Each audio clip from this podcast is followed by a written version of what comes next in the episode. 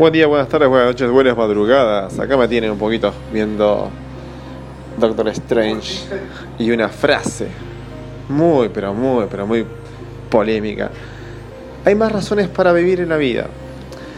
La novia de él, en un intento de consolarlo ante un evento que tuvo catastrófico en el cual perdió las manos, o por lo menos la vida de las manos, pero bueno, para él perdió las manos, simplemente eh, la mujer le tiene una frase bastante normal para mí en forma de verlo, en el cual la chica le dice, hay más razones para vivir.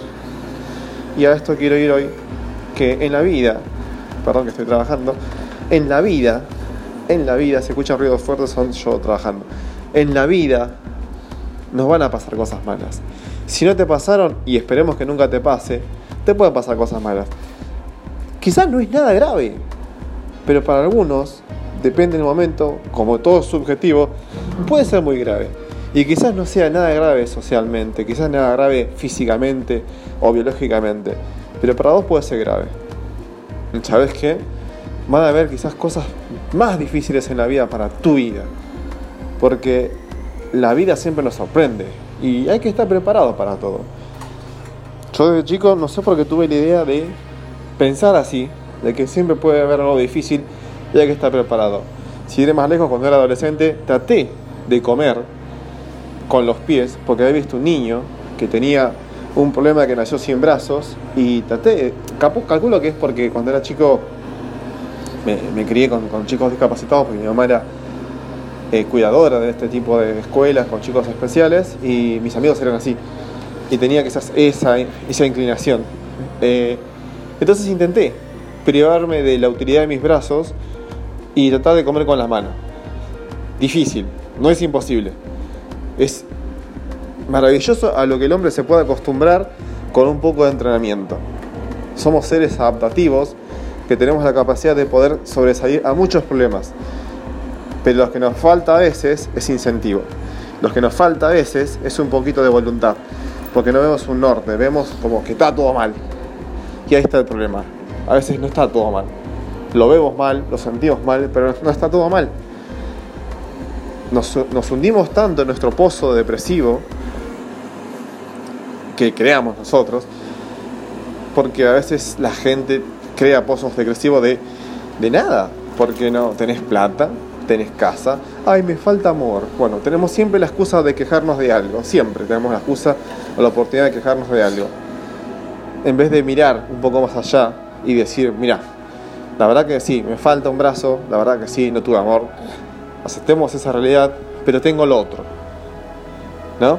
como la gente que dice, bueno, si bien no tengo, si bien no soy pobre, no me falta plata y, se mofa de eso, ¿no? De, que es abundante en, sus riquezas. La verdad que para mí es un, extremo andar diciendo, ay, miren, como Ricardo Ford, me falta plata, pero eh, no me falta plata, pero mira, tengo un Rolls Royce, otro extremo de, de, idiotes. La verdad que eh, hoy en día, si bien son chocantes mis palabras, no hay forma de decirlo. Yo creo que eh, estoy hablando con una psicóloga, no es mi psicóloga, hablando como persona. estuve viendo que ellos manejan un respeto profesional que a veces eh, me lo explicó y lo entendí y está buenísimo, pero nunca te lo van a hacer de otra forma. La, la realidad que ellos por lo menos consideran ver porque tratan de respetar tu realidad. Y parte de que de repente a las cosas para mi forma de verlo no quiere decir que sea la realidad, no, quiere decir que tenga la razón, pero a veces hay que escucharlo de diferentes perspectivas. Y yo tengo una perspectiva de decir las cosas frontales, tal cuales son. Uy, me caí por no mirar si había un piso o no. ¿Fuiste distraído? Acá en Argentina se le dice sos un boludo. No, no, no, no, no me digas boludo, o sea, es muy violento, muy violento. Perdón, sos un boludo. Ese punto de realidad. La gente no, es muy, muy sensible y somos seres más evolucionados de pensar de que decirte boludo no es tan ofensivo, decirte tonto, torpe, no es tan ofensivo. De, ahí está el otro extremo de tirarte cualquier clase de barbaridades juzgarte y decirte sos un pelotudo, ¿por qué? Sos un... No, es un extremo. Yo quiero mantenerme en este punto, de que las cosas deben ser dichas sinceramente, concretamente, y debemos saber evaluar qué cosas son ciertas y qué cosas no. Acá les compartí un audio, un audio viejo que tenía cuando vi la película Doctor Strange. Eh, que creo que habrá sido por esta época porque estaba medio con la nariz tapada, épocas de porquería que yo padezco por el tema de las alergias. Y bueno, es un poco lo que siempre repetimos en todos mis podcasts, el tema de la esperanza, el tema de, avanzar, el tema de no quedarse, no ser un, mar de un par de gotas, porque es, es sorprendente cómo la vida a veces te sorprende cómo la vida te quiere dar cachetazos cuando vos estás muy cómodo y a veces uno no quiere aprender, quiere ser necio, quiere ser quedado, prefiere victimizarse para no salir de tu zona de confort y de repente la vida te motiva a avanzar. La vida te obliga a avanzar, porque la vida es dinámica, la vida eh, avanza, la vida sigue y vos sos nada para la vida. Vos sos un pequeño destello, un suspiro en un mar de, congoja, no sos nada. Entonces vos tenés que demostrarle que sí, acá estoy presente, soy algo. A mí pueden pasar, a ver, por dar ejemplos, puede ser, como dije en una parte del, audio, es todo subjetivo. Vos podés, podés hacer un mundo de una chica, de un chico que te flashó, que te gustó, y simplemente era solamente algo que no era para siempre, algo efímero, un amor pasajero, no era un amor eterno. Vos hiciste de ese amor pasajero algo que quisiste que sea eterno. Y así pueden pasar mil cosas más. Se te puede poner un papá, puedes perder un trabajo, estabas bien económicamente, te pueden expulsar de la facultad por X motivo, puedes perder tu obra social, no sé qué cosas pueden ser difíciles puedes caer en una redada, eh, no sé, de narcotráfico que has pegado por ayudar a alguien y de repente tenés que zafar de no ir a la cárcel por algo que vos no cometiste. Puedes matar a alguien sin querer. Eh, pueden pasar un montón de cosas que te puedan llevar a pensar que la vida es difícil, es una mierda, pero todo se hizo para ser eh, superado. Y lo que siempre digo, trabajemos siempre la vida desde la prevención sin llegar al extremo, ¿no? Porque si, vamos a prevenir todo, nos quedamos en casa encerrados y no nos va a pasar nunca nada, sí, pero tampoco vamos a experimentar crecer en la vida. Bueno, espero que les guste un poco este intento de, de mensaje positivista, a pesar de las circunstancias. Yo sé que hay gente que tiene signos de depresión o a veces hay gente que está un poco depresiva porque no ve, no un norte, no ve un sur, no en este o oeste.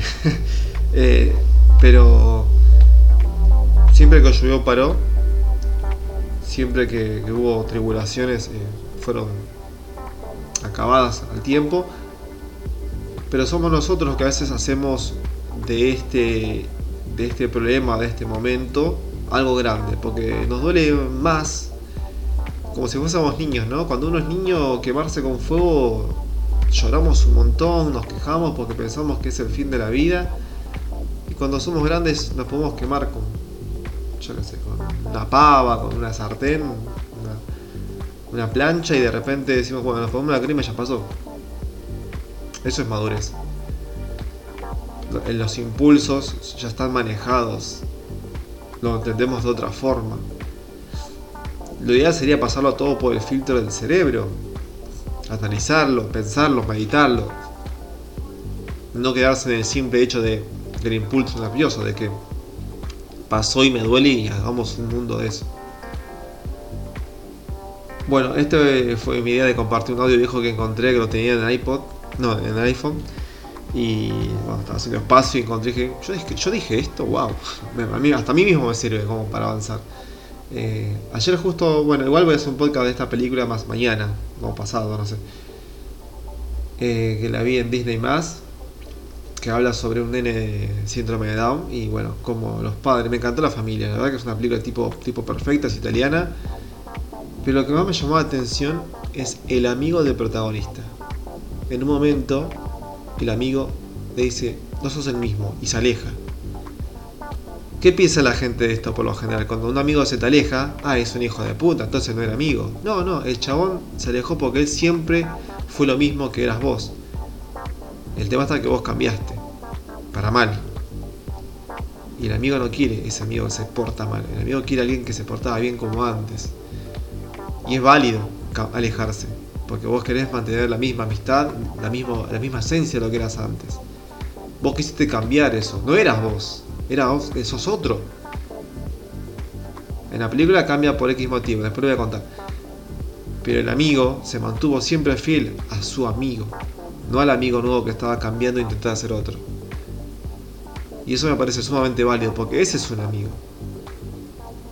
Así que seamos fieles a nosotros mismos, no nos mintamos, no queramos ser otra persona, avancemos en la vida, triunfemos en la vida, no, no estemos ahí dependientes.